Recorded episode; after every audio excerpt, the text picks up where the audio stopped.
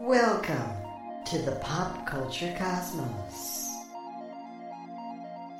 And we're back for another State of Pro Wrestling, this time for October 2023. It's Gerald Glassford coming right back at you here from the Pop Culture Cosmos, Game Source, Inside Sports Fantasy Football, and the Lakers Fast Break. We truly appreciate you checking out all of our great shows. And if you can, please give us that magical five just like John Cena does. You know, he uses his whole hand with the five.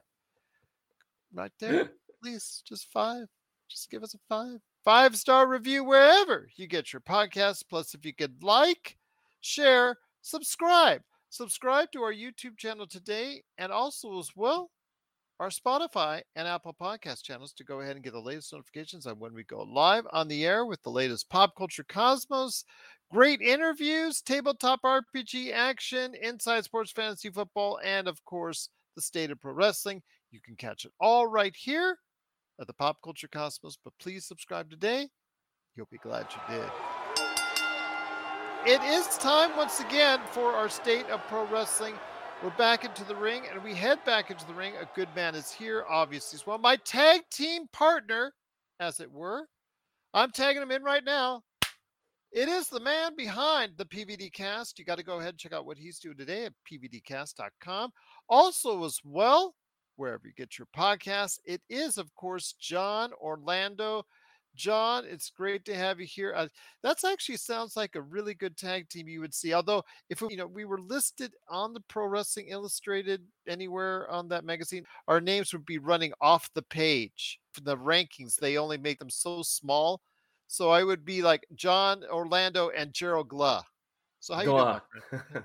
I'm doing well, and uh, I'm going to go out on a limb and say it's Saturday night. It is 8 p.m. Eastern Standard Time, and I think that this episode of the state of pro wrestling is going to have higher ratings than AEW Collision.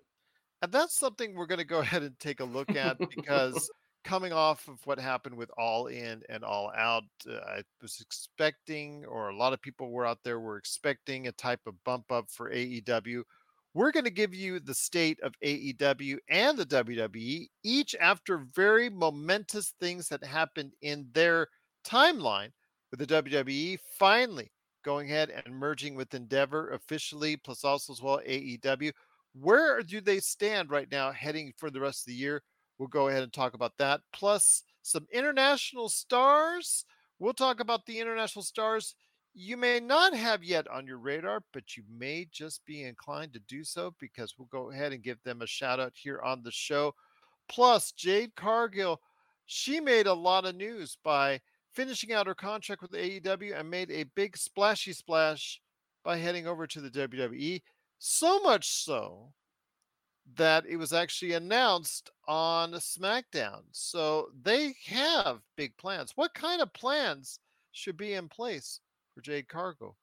We'll go ahead and talk about that on the show as well. But eh, let's get to the nostalgia thing real quick, my friend. You know, I was actually at Barnes and Noble yesterday. I walked on by, walked in, headed over to the magazine rack like the days of old. And, you know, those days have come and gone when a full row of wrestling magazines would be there. I went over to the sports section. I looked high and low and tucked in on the bottom shelf where literally a guy six foot two like myself cannot literally see it unless I actually bent over you know, second to last row, tucked in between the fishing magazines, was the Pro Wrestling Illustrated PWI 500 annual special super edition edition issue that they have each and every year. Uh, but basically, that was the only pro wrestling magazine. So I ask you, my friend, as I you know pulled it out, looked through it, even though I already actually knew exactly all the the standings for everyone because it's already been leaked out on the internet. Your thoughts, my friend. Pro Wrestling Illustrated is a magazine that in recent years has had to embrace the more, uh, I guess, realistic side of what pro wrestling is because, you know, you can no longer go ahead and kayfabe your way out of everything. It has now had to embrace that side of it, you know, what it wouldn't do before. It was trying to be as entertainment heavy as these what at the business once was, where it was trying to have that illusion uh, for the fans, but looks like in recent years that they've had to go and make a change otherwise. But in doing so, I think it's lost a lot of its luster. And at this point in time, as I was reading through it, I really just didn't have that sense of wonder or fun and enjoyment Mm-hmm. once Mm-hmm. did cruising through this PWI or any of the other wrestling magazines I would have done so in the past. Your thoughts, my friend, is PWI and the PWI 500 still relevant in 2023? Can I ask real quick? Did you see what the price tag was on the magazine? Because those physical copies of wrestling magazines are like out of this world, as is every magazine. But I think it was at close to 10. Okay. I- yeah, I, it was 8 to 10 if I'm not mistaken. So I'm just yeah, it just it's outrageous prices at this point in time. I mean, but then again, it's the price of, you know, printing, Mhm. color pictures, you know, you know, we take that for granted, but it is the price of printing. Then that's why newspapers and magazines are going the way of the dodo because in the age of the internet, it's really hard to keep them alive. well, I was a fan.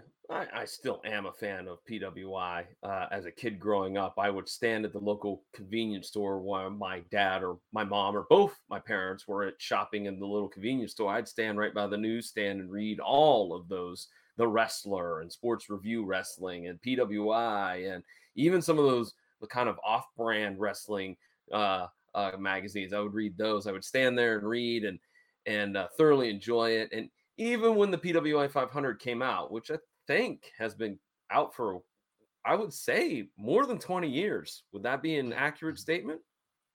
Yeah, that would probably be what as far as the 500. Uh, 1991 was the first year of the Okay. PWI 500. Okay, so 30 years then. Okay. Yes.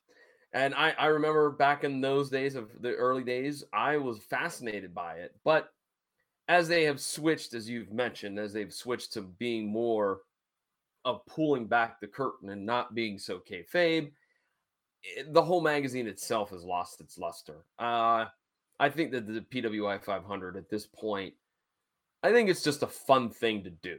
I people that put a lot of a lot of like a lot of stroke behind who's number one and who's number five and that you're you're being ridiculous. This is just sheer fun. It's it's as if you got together with some of your friends at your local coffee shop or your local watering hole and you said, "Hey, who's the greatest quarterback to ever play in the NFL?" and you rank them. That's what this is. That's all this is. It's harmless fun. I don't believe it has the relevancy in terms of importance. Is it still relevant in that aspect of ah, you know, for giggles, we like reading it. Uh, that I think it's still relevant. Otherwise, as a as an actual periodical or news outlet, um, or news article, I should say, excuse me, it's not relevant anymore. It's not. I mean, but still, there's some brushback from it, especially on who gets selected in the top or upper echelon of the PWI 500.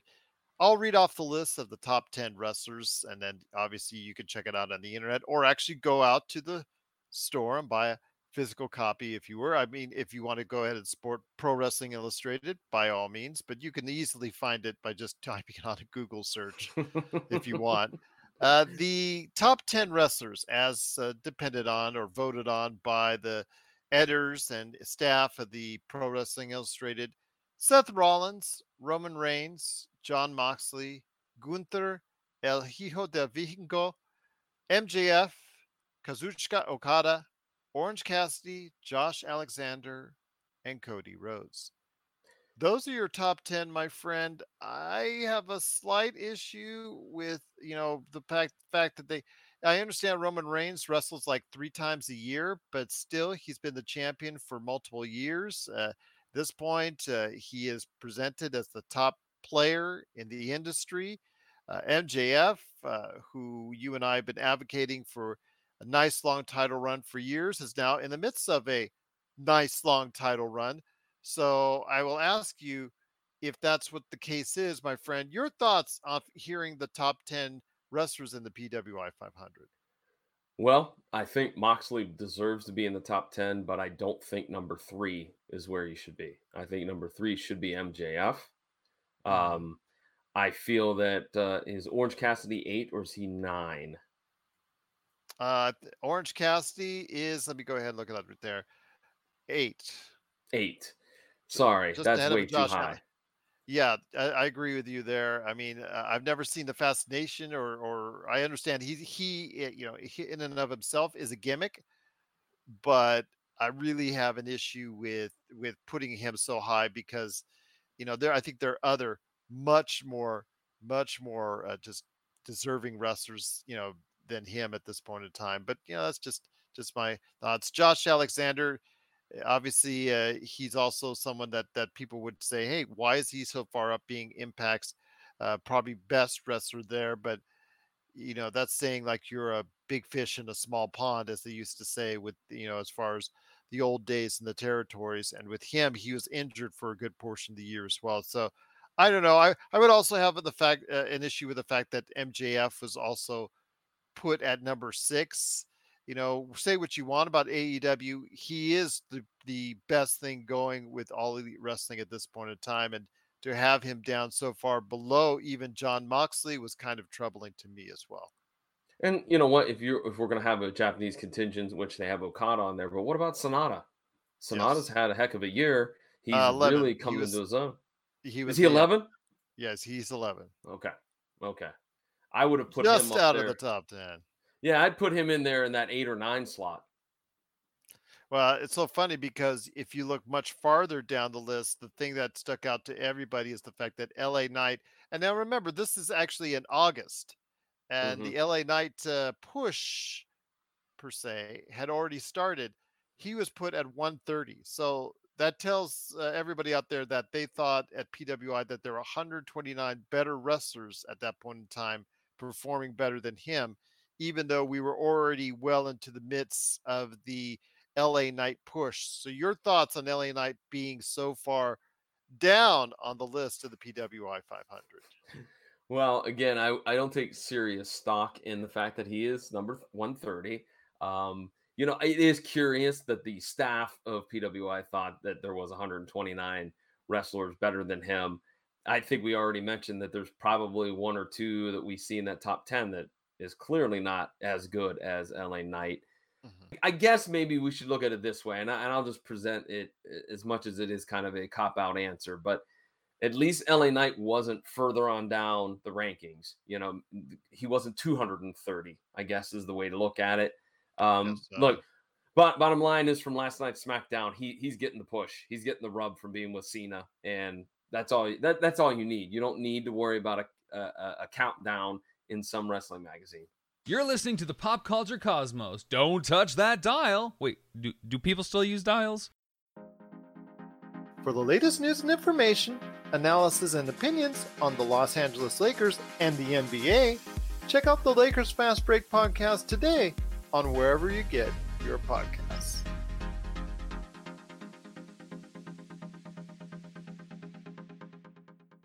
Once again, it's the state of pro wrestling.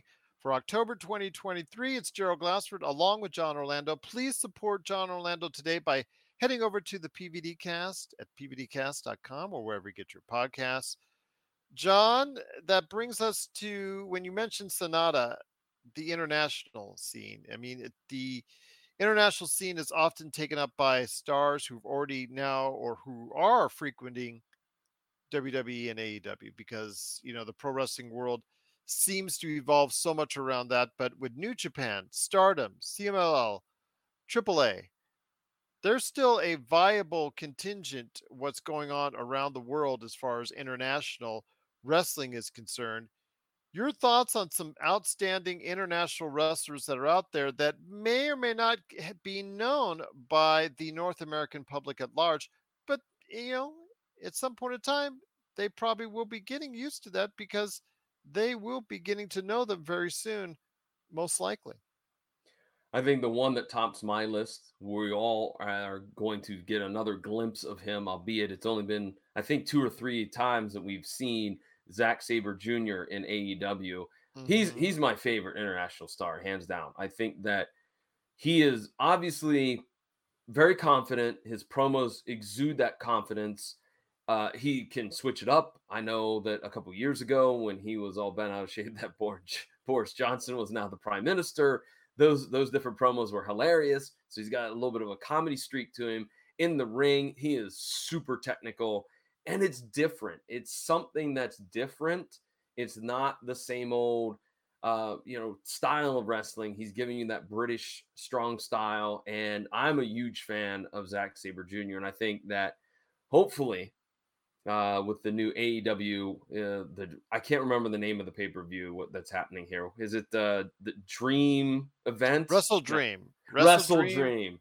Yes, it's based off of uh, Antonio Inoki and New Japan as far as what they used to do, as far as combining a lot of those elements. And they're obviously going to have a lot of international flavor uh, upcoming with that card, Wrestle Dream.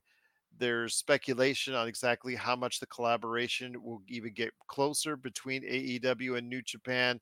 And credit New Japan for going ahead and, you know, after many years of trying to get a bigger imprint into this country, basically going ahead and, and aligning itself with AEW to do just that. And yeah, they've had partnerships with Ring of Honor in the past as well. So it's always mm-hmm. been a curiosity, excuse me, as to why they couldn't manage to get a better foothold, uh, you know, than they did. Um, I, I gotta say though, just as a side note, you know, Sabre and Danielson premier match for Wrestle Dream. I think it's the only match worth watching. I, I I'm sorry. I think Wrestle Dream is nothing more than a glorified dynamite. I don't see any of these matches having any type of oomph to it, if you will, or any sizzle to them. They just seem like matches that we could have seen on a Wednesday night. I agree with you, and uh, it just seems like right now that before we get into AEW and their issues and WWE and their issues, good and bad, want to go ahead and just touch on a little bit more on the international scene. I know you said Sanada. Sanada is someone if you've not seen as of yet, might want to go ahead and YouTube it and just check out some of the work that he's done. Your thoughts on Sanada? I know you already said that you were kind of thinking that 11 is currently too low for him after the year he's had so far. Yeah, I mean, he's just transformed himself from what he was a few years ago to, to what he is now. Like the transformation is very stark. And I think he's having some of the best matches of his career right now. Uh, and he's probably not as big of a name as Tanahashi or Okada, but it shows that NJPW has faith in him, that they're confident in him that he can be a Star Wars champion, which let's be honest, that IWGP championship, especially what in the last year or so, has bounced around to maybe some folks that aren't really top quality uh, individuals to carry that belt. Excellent that's point. Be- yeah, and, and that's because, you know, I mean, obviously Ospreay got injured and there were some other things that were going on within the company. So maybe Sanada, I think people should definitely check him out. But I think he's a steady hand, and I think he can guide that ship until New Japan figures out what they're going to do in terms of who's going to to chase Sanada. You know, Will Ospreay is someone obviously, you know, from an international standpoint, we would still love to see more of. You know, he gives us brief glimpses, eh, whether it's the independent circuit, Impact, or whether he's eh, performing with AEW. But the fact is, he has already admittedly said in his own inimitable way how he does not want to go and wrestle full time in the States. So most likely we will never see him full time in AEW or WWE, which is unfortunate, I think, because of just even still, even after all the injuries, he still has so much to give to the to the ring. So I think that for me, one of the individuals also that you need to check out is also from the UK, and she is just about ready to leave stardom. And that because I think her last wrestling matches were this weekend or very recently, and that's Mariah May. She has a look that I think uh, a lot of people would probably say, you know what, she's got pretty much uh, that it factor I think that you know she's got we're actually had some real good time, real good matches working with Stardom. It's giving her a lot of reps uh, in preparation for maybe a bigger career ahead. Your thoughts on Mariah May as someone who might be that eh, could be on someone's radar very soon? I'm going to be honest. When you started to talk about this pick, I thought you were going to take my pick for female co- international competitor. I had Julia down because I Mm, good, really, excellent. I love watching her stuff. She is ferocious. She's got a great look. She's got like a, a- confidence about her, an air Mhm. about her. Um, as for Mariah May, I'm I'm gonna be 100 percent honest, Gerald. I don't know much about Mariah May. I have to I have to confess ignorance. I know that she's been in Stardom for a while. Uh, she has seemed to be uh, one of the main event level players. Uh, and she I has was- a look that I think the WWE and AEW would say, you know what, we like what we see there as promising. I mean, it reminds me a lot of Tiffany Stratton, who is now at the top of the, her game with NXT, facing off against Becky Lynch here eh, this weekend, as we're as we're speaking, actually. So I really see that type of of I guess say just you know just momentum for her as far as that's concerned because she does have that certain look and as she and, and she wrestles good enough to go ahead and, and probably be headed for a larger platform. Yeah, it, she doesn't definitely has that look, and it's funny. Again, thinking of very much alike. You said Tiffany Stratton. That's exactly who I thought of when I saw her, and, and she does definitely have that look. But if I'm booking women talent, I I I could find, with all due respect, I could find multiple Mariah Mays. I don't know if I could find a Julia that's got that unique look, that that fero- ferocity in the ring is solid on promos. Uh, I think I would lean more towards her, but you know, uh, I definitely agree that both those women will be on uh, fans' radar here very soon. Yeah. Uh, and as far as uh, any other stars that you had in mind, my friend, because obviously El Hijo de Vi- Vikingo, obviously a great success story. Komander, a very good success story in its own, even though AEW has tried to do their best to go ahead and job them both out at times, which has irritated me to no end. That's not how you really treat international superstars. But is there anyone that else that's that's popping up on your radar from overseas that will someday soon get on everybody else's radar real soon? That's a great question. Um, and I, and I gotta be honest, taking notes this afternoon, preparing for this episode, I was really kind of stumped to come up with a third or fourth person on my list. Not saying that there's not very talented people in the UK and in Japan and in Mexico and in Puerto Rico and even in Canada, but I just uh, there's there's nobody that really pops that I think is going to be making waves like the two that I mentioned uh, already. No worries, my friend. But still, there are some choices out there. We'll see how each of these wrestlers develop. But if you have an international star that you think needs some more love, that we need to give a shout out to and check out their work, please let us know. Popculturecosmos at yahoo.com. But before we hit the break, my friend, want to start real quick on some thoughts on Jade Cargill who has uh, decided to go ahead and leave AEW and has left AEW and has signed a deal with WWE. That's not the problem. That's not the issue. That's not the concern there. We she's going to do fantastic. She's an extremely gifted wrestler, very strong, got a good look, definitely uh, pretty good on the mic as well. But the thing is, she just does not eh, or come in as far as just another wrestler who's going to go up through the ranks of the, the NXT.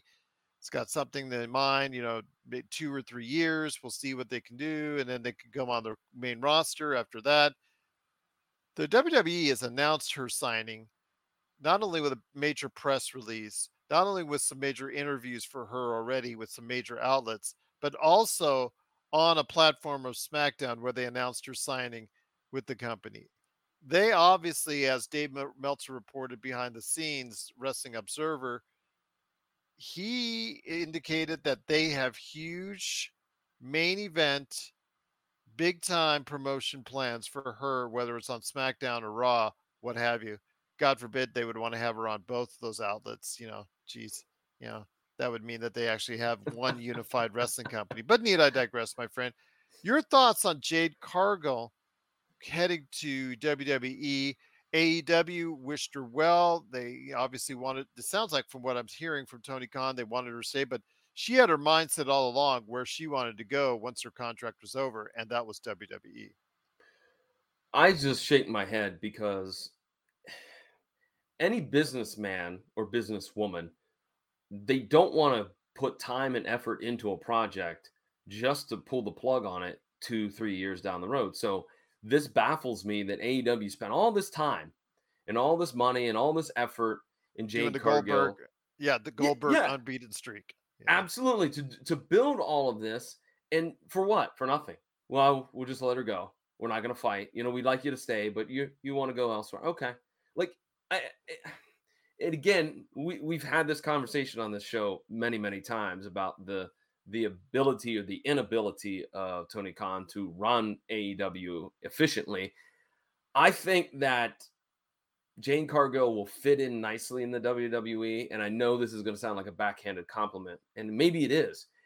I think, though, she's got the personality, she's got the character, she doesn't have very good ring skills. I think that she should maybe pencil in a little bit of time at the PC to sharpen those skills. She didn't get it at AEW for whatever reason, so she needs to she needs to sharpen those tools a little bit and be better in the ring. And then you have a total package, uh, a- a fantastic athlete, a fantastic woman athlete that can go up against all the other. And I think we're entering an age now, Gerald, where we're going to see more. How do I want to say it? Bigger women, stronger women. You know, you look at Raquel Rod, uh, Ra- Raquel Rodriguez, Rhea Ripley. You add in Jade Cargill. If they have, I forget the the names, but you have those two twins that they signed from Yeah. Clemson or wherever. They're building a different look for the women's division, and I think Jade Cargill can be a, a centerpiece of that. I, I agree with you, my friend. As much as I, I don't want to say I don't like it. I, I don't, I don't mind it. I like variation as far Mhm. as the the wrestling women's division is concerned. But the days where we see Iyo Sky and Asuka tear it up like they did on SmackDown, which again, uh, you know, I don't know anybody out there who who got a chance to see it, but if you did, it's one of the best television matches of the year as far as on free television that you if you didn't get a chance to see it uh, even with the 30 commercials that they try to put in front of it showing disrespect to the ladies themselves but they worked hard. They worked as hard as wrestlers i have seen outside of a you know blood match or anything like that or cage match. You know these two la- wrestlers these two ladies wrestled as hard as you could uh, you know, for the regular type of match that they had, and it, you know, again, uh, didn't lead to a great outcome. But now it's Mhm, going to lead mhm. to a three-way on a pay-per-view, which it always does for WWE. But I will say this, my friend: the smaller wrestlers like Iyo Sky and Asuka and others, uh, you know, Vega, Xia Li, you know, just you know, you name whatever you know, smaller wrestlers you like those are going to be harder and harder to find on WWE television going forward. I have a feeling as well. Uh, I think that reminds me a little bit of the golden days of the men's division back Yep. in the 80s, where Yep. it, you know, like in the steroid era, when it was really like if you weren't big, you weren't going to be pushed on WWE television. I'm not going to say that they aren't going to be pushed because if you got talent and charisma, you will make it in the WWE no matter how big or small you are. But with Jade Cargill and like you said, Rhea Ripley, Rodriguez, Charlotte Flair, all the Mhm. other larger than average ladies that are there as far as size, muscle, everything in there, it's going to make it harder and harder for the smaller sized ladies to go ahead and be able to exceed uh, the limitations of what the WWE universe is all about. Yeah, and I think that you know, and I I forgot Bianca Belair. I mean, there's another Yeah, there's another exactly. woman. I mean, I think that definitely she could benefit from a little bit more work, and maybe Sara Del Rey is still training down in the PC. Maybe she can teach Jade a few minor little things to add to the arsenal and make her better. The other big question for me is Jade Cargill didn't have really too many high profile top caliber matches in AEW because they were doing the Goldberg streak.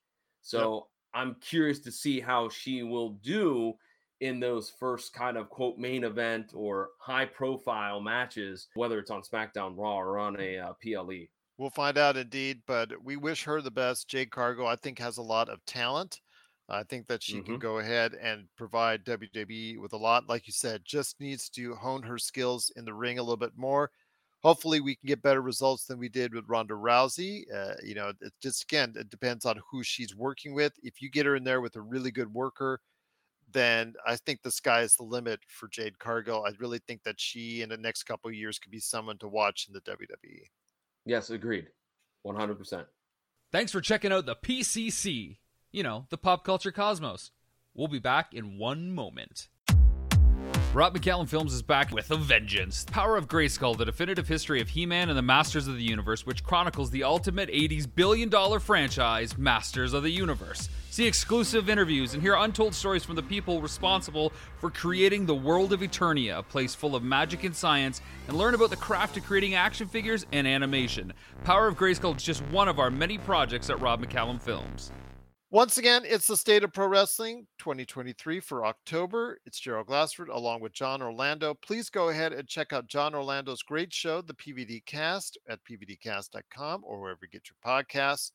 My friend, uh, that comes the time, you know, with with the AEW and WWE, both have had recent monumental events for their companies. AEW with All In in London, you know, depending on who you ask, 70,000, 80,000. It's a lot of people. Record number, whatever you want to say, as far as people in London. You know, it's just that number. Is like, okay, what's the number? Is it the turnstile number? Is it the actual tickets sold? Is it people actually in the building or in the stadium? I just, you know, a lot of people were there. A lot of people there, but you know, they always, you know, each company wants to hold its record and all that, that you know jargon and all that stuff like that. I will say though also as well WWE coming off the merger that has now been finalized. It is no longer in the full and only hands of Vince McMahon as Ari Emanuel and Endeavor, along with UFC, have now merged into one big happy family. Although it wasn't so happy lately if you own the stock. But we'll start off with the AEW first and AEW All Elite Wrestling. The thing was, you and I said on this show that okay, it's great that you have 80,000 people going to London for All In. And it's great you have a lot of interest for All Out.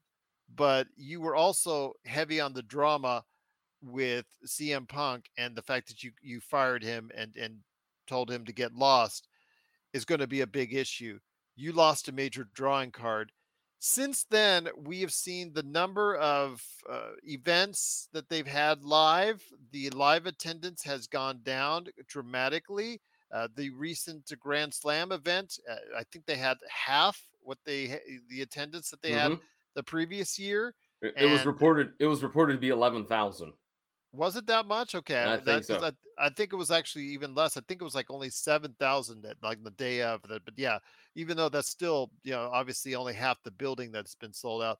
I know earlier this year for Double or Nothing eh, here in Las Vegas, the the crowd size was not exactly that great as well. But I do know that their other shows are not drawing what they once did, and their TV attendance is also down Saturday, especially for AEW Collision, the show that they created, which they were supposed to have CM Punk front, which after the controversy again with involving CM Punk is now really in a hard way right now. Plus, also their Friday show, Rampage, you know, the, those two shows, especially getting killed, uh, you know, especially during the competition with with college football. What are your thoughts on where AEW stands to me, it's a very uneven mix. You can try and spike it up all you want, as Tony Khan is trying to do heading into WrestleDream. The fact he's trying to go ahead and, and make some major deals right now with uh, you know for a new television home, or stay with Warner Brothers and, and possibly be even on Max Channel for for their library and for their live events going forward in a similar deal that's that they may be looking at what that what uh, right now that WWE and has right now going for itself. Your thoughts on where AEW is and where it stands going forward in 2023? Okay, well, I would like to just say one thing about the the Arthur Ashe Stadium show. That it, yes, it was reported that you know it was like 7,000, 8,000, and then they had a, a big uh, walk up. Walk up, yeah. Eh, but you got to give it credit. They were the smart smartest thing they could have done send MJF to every New York media outlet you could through the entire week. Smart thing, Tony Khan. That was a brilliant idea. It, I, I've, I would say even if you had, if you already had sold fifteen thousand tickets, still doing that was a brilliant idea. That's what I talked about when we discussed the the, the Wembley Stadium show. You have to find momentum and you have to build momentum after the event.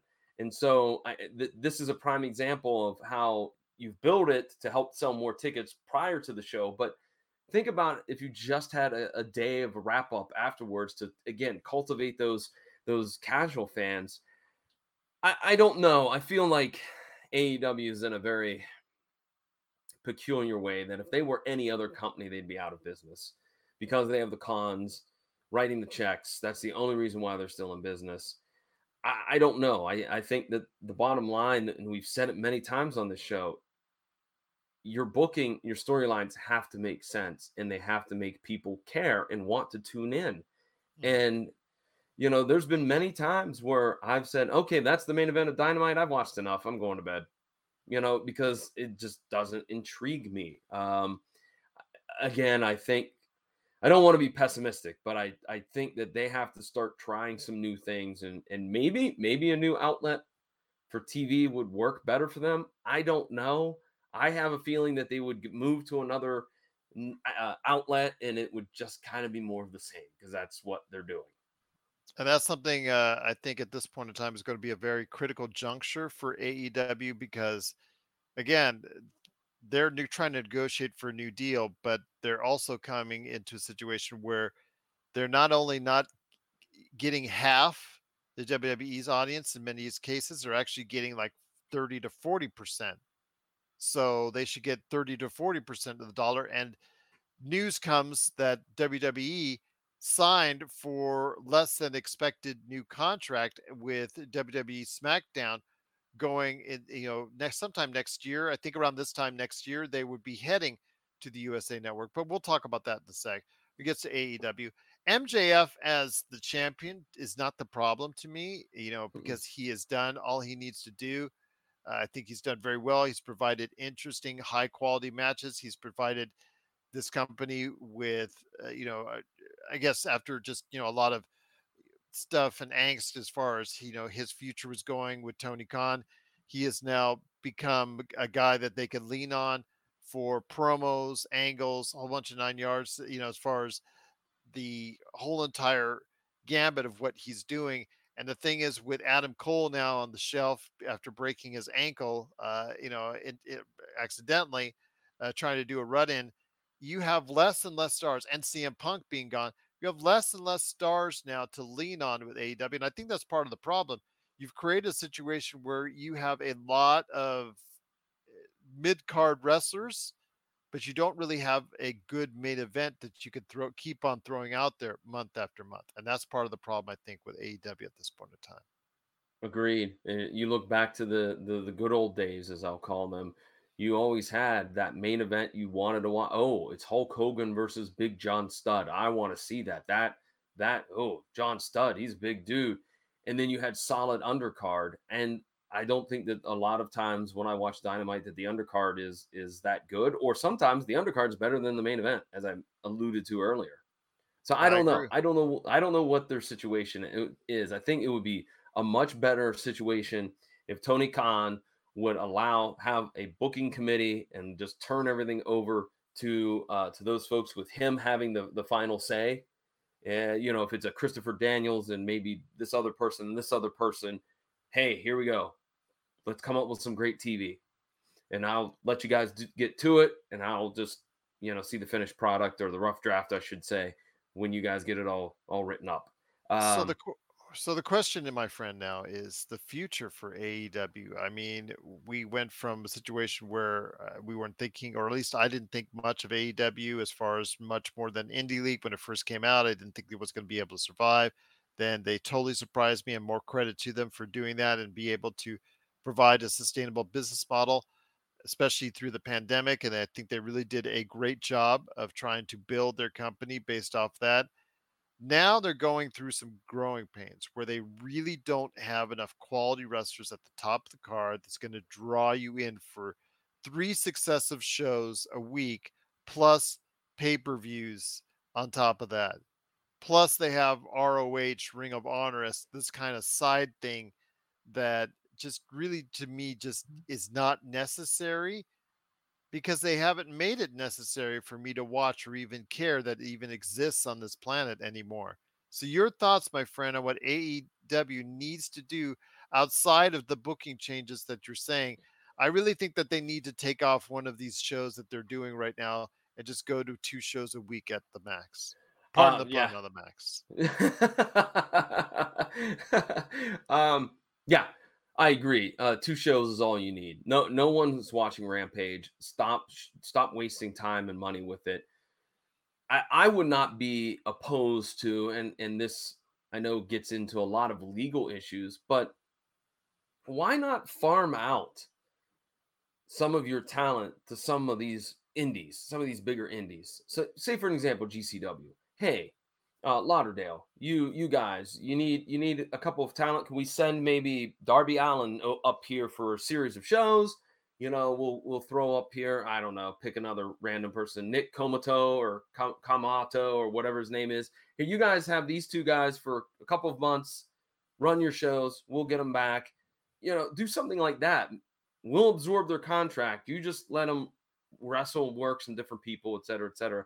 I know that that would never happen. I know because it's wrestling and there's egos involved, and we've seen this time and time again. But I, I think getting some of those people off that roster and actually doing something so that you could bring them back, or heck, even send them to even smaller indies. You know, send some of the Lee Johnson. Hey, Lee, you're going to go down to this territory or this indie in Florida for a couple of weeks. You know, Yeah. something to to get the reps in, to get the practice, so that you can bring them back to them the main roster. You can do something with them. Like I- just feel like there's no like there's no starting point with AEW. It's such a mess. it's such a mess. Like you, you you just have to kind of scrap everything you've done for the last six, eight months and just start all over again. I, I just I, I don't know how you fix it. I'm stumped. I throw my hands up in the air. I don't know.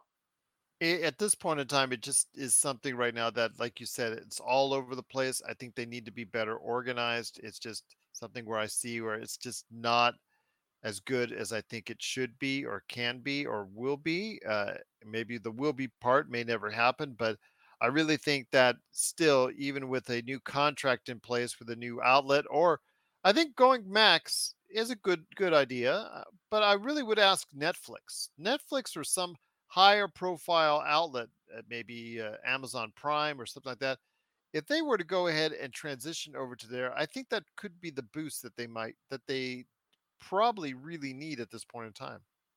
It's a possibility. It's a possibility. The only the only problem there is again with Netflix, for an example, I think that there would be some legal wranglings that you would have to you know hammer out as to intellectual property. Yeah. But again, you supposedly have a great uh, legal staff, so Mega could probably handle something like that. Well, it's just again a situation where with all elite wrestling, I think that there is a lot there that you would like to you know, that you re- really like because the Mhm. in-ring quality, the in-ring component, I think is better than what is presented on WWE. Actual Mhm. in-ring wrestling on an every week basis is better in AEW than WWE. The thing is, though, when it comes to what they're getting out of it, uh, what the fans are getting out of it, and what what is being promoted long term, that seems to be where the disconnect is, and that has to, I think, get back in shape or get back in order because they were heading in a really positive direction, but ever and I don't know why I want to put all this at the feet of CM Punk because I really think that's putting too much on him. But I just think the decisions that were made by Tony Khan in regards to who was pushed when, Mhm. where, and how uh, outside of MJF, I think is really causing for all this issues right now where where you're seeing declining results from what we see on AEW television and the ratings they're in. Yeah, um, I, I agree. I think that uh, again, I hate to say this, but it's very much like WCW, where there is some good stuff on an episode of Dynamite or on an episode of Collision, but Yeah. there's some stuff that makes absolutely zero sense and is awful. And you're stand, you sit on your couch going, "What am I watching? What the heck?" You know. Um, I, I- I don't know. like I said, I I wouldn't even know if magically we got the book. I'll be honest, Gerald, I would be. I don't even know where we start. I have no idea. It would be it would be one of those books that you open it up and you just like, man, it's just pages torn. It's just names scribbled in and out. You know, yeah, it's just all over the place. And again, uh, I may not know where to start, but you could try to go ahead and clean it up a lot better than what it is right now. That's all I'll say. Yeah. If you're in the Las Vegas and Henderson areas and are looking to buy, sell, or trade the best in classic or current video games and pop culture collectibles, there's no better place to go than Retro City Games. From Xbox to PlayStation, Nintendo to Atari, the great crew at Retro City Games provides the best place to go for all your gaming options. Stop by their two awesome locations in Henderson and also the Las Vegas Strip, or follow Retro City Games on Facebook and Instagram for all the latest deals and new items. Without a doubt, there's no better place to go for your gaming needs than your friends at Retro City Games. But it is the state of pro wrestling for October 2023. John Orlando, always great to have him here, along with me, Gerald Glassford. Thanks again so much for watching and listening. But before we head on out, my friend, the WWE is not. Uh, it's in it's in okay shape but there are some cracks that'll be appearing. And the thing, reason why I say that is that the WWE recently merged. It finally went through. Everything's great for Endeavor as they finally have now the UFC and the WWE all on one banner. Ari Emanuel, the CEO, overseeing it all. Vince McMahon as a right hand man, which is something I thought I would never say in my entire life. But uh, right now, that's what he's listed on the corporate docket. So he is actually second in charge uh, overall with the company, with him tied with, with of course Dana White covering the UFC, and he covers the WWE. You see the product that's out there uh, right now. Again, uh, ratings are are down, but you, can only you know hold so much of that, uh, and as far as what the actual product is product is compared to the fact that again it runs a lot of its programming up against football right now. So that's something, again, take it for what it is. Attendance, house show attendance is up. That's a good thing. But the ratings, and you know, because they are where they are, led them to not get a huge bump up in their new contract, as we mentioned earlier, with uh, Universal. So basically, they they switched over SmackDown this time next year they'll be going to the USA network. I don't know which on day, could still stay on Friday, could go to Tuesday, who knows when when that's going to be, but Monday Night Raw's future on any platform is now in the air. It's, it's probably going to be have to go somewhere else. They will probably not stay with the USA. Your thoughts on the current status of WWE? It is a lot healthier in ways than the AEW is right now, although they did just lay off over 100 employees recently. Obviously, that's the byproduct of a merger. They always, anything seems redundant, they go ahead and take care of that. They also released several wrestlers, virtually all of which were lower card wrestlers, uh, some of which you would know, like, uh, you know, that once highlighted wrestlers and main event wrestlers like Dolph Ziggler and also as well uh, Shelton Benjamin and others were were let go recently. Your thoughts on where we stand with the WWE? Matt Riddle, due to controversial issues with him at a recent run-in at the I think LaGuardia Airport, uh, that uh, was cause for his dismissal. And I think the, the actual video is coming out on TMZ. They just released it here as we were talking. So your thoughts on what the state of WWE is right now for you? coming out of this historic non McMahon owned venture that we have now with Endeavor and to see if the will future will be for them going forward. Well, I think that as you mentioned, the product right now is, is doing okay. It's pretty solid. Um, mm-hmm. there's lots of things to like uh, that they're presenting to us both on Raw and SmackDown. I don't know too much about the the backstage, the the office dealings with Vince and and UFC and Endeavor. Um, I, I I will again, much like I did before in this episode, kind of plead a little bit of ignorance there. I think whenever you have change, it's scary. I think it doesn't matter where you work, eh, whether it's the WWE or you work at the First National Bank or you work at the the local supermarket, whatever. I think whenever there's change in the workplace, it causes a little bit of anxiety. It causes questions. It causes folks to be a little bit um, a little bit scared, and I definitely think that that's happening in the WWE right now.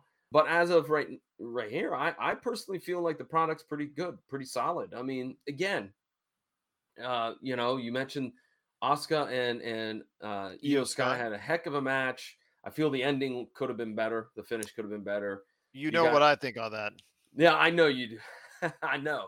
Um, you know, you got LA Knight coming into his own and and, and teaming with Cena here for the upcoming uh, pay per view next week and, and definitely Solo Sikoa, uh, Sikoa is getting uh, a lot of uh, the rub from doing this program with with Cena.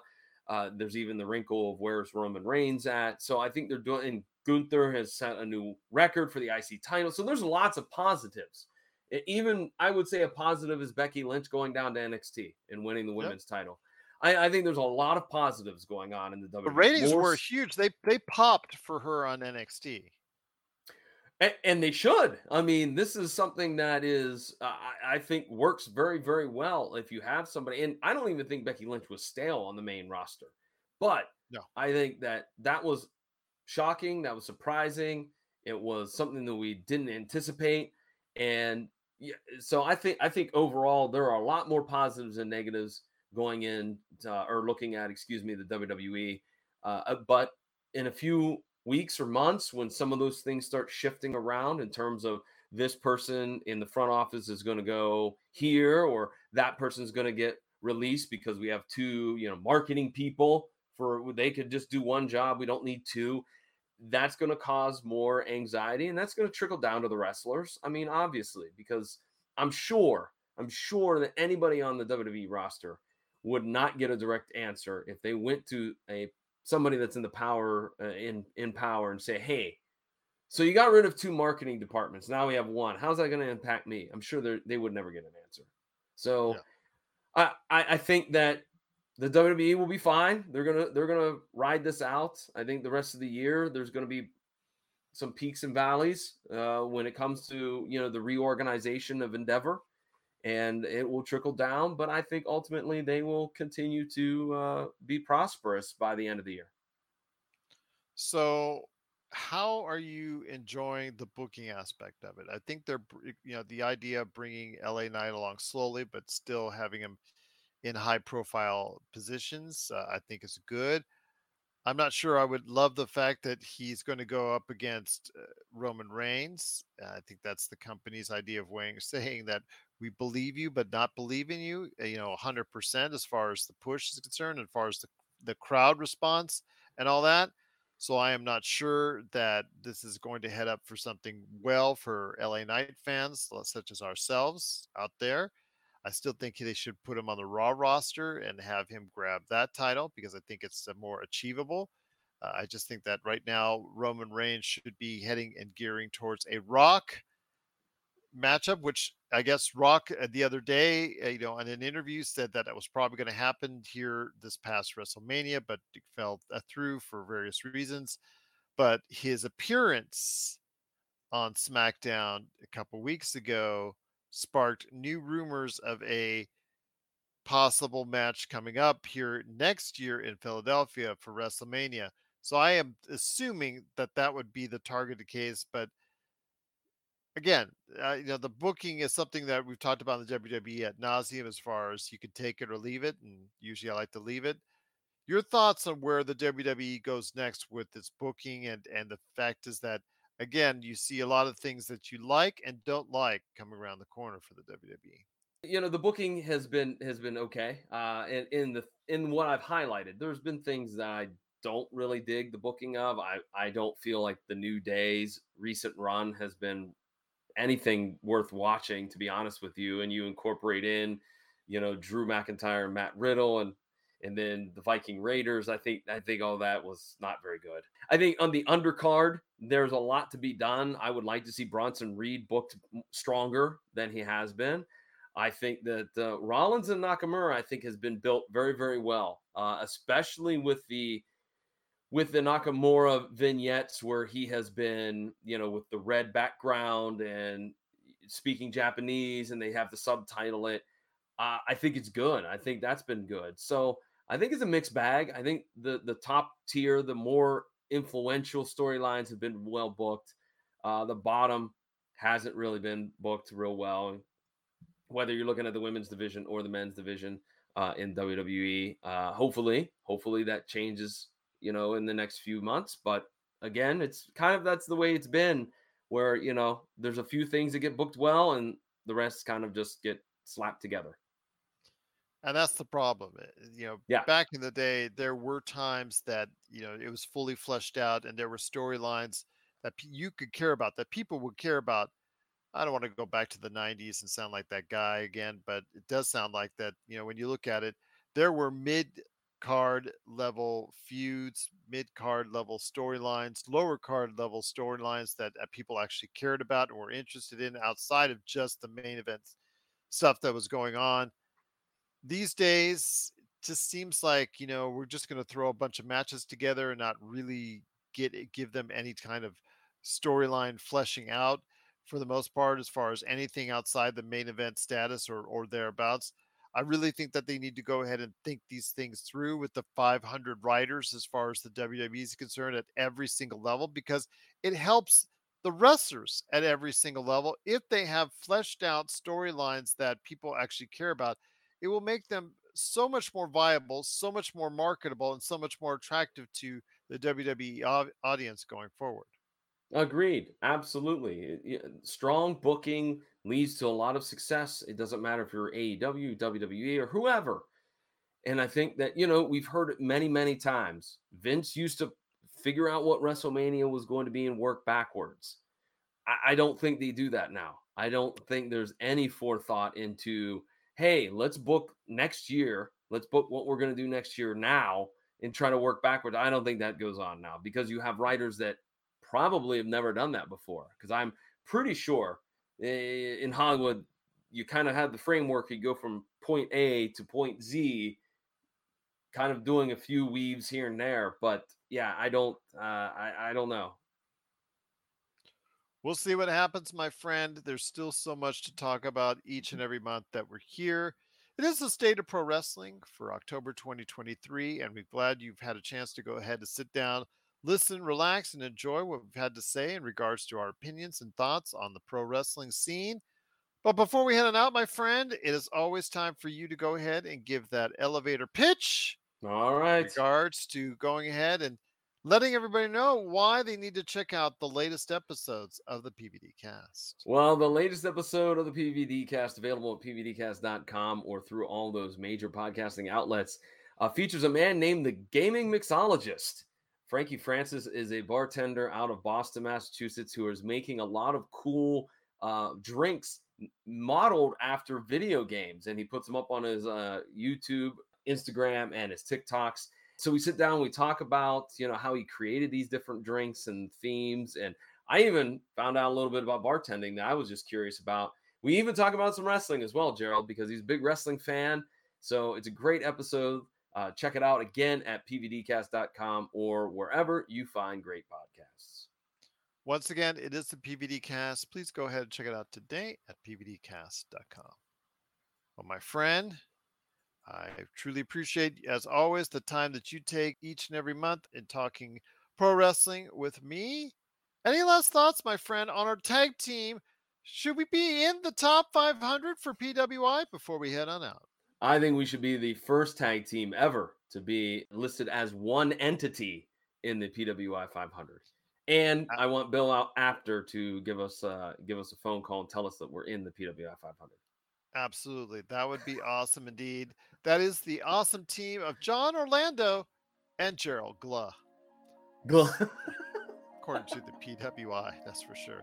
Just runs into the end of the page and can't put any more. So, oh well. Such is my name. So for John Orlando, this is Gerald Glassford. Thanks so much for watching, listening. It's bell time once again. We're going to go ahead and send it home, so to speak. But we want to thank you so much for watching, and listening to the State of Pro Wrestling. We'll see you later this week with the PCC Multiverse, and also as well next month with another State of Pro Wrestling right here in the Pop Culture Cosmos.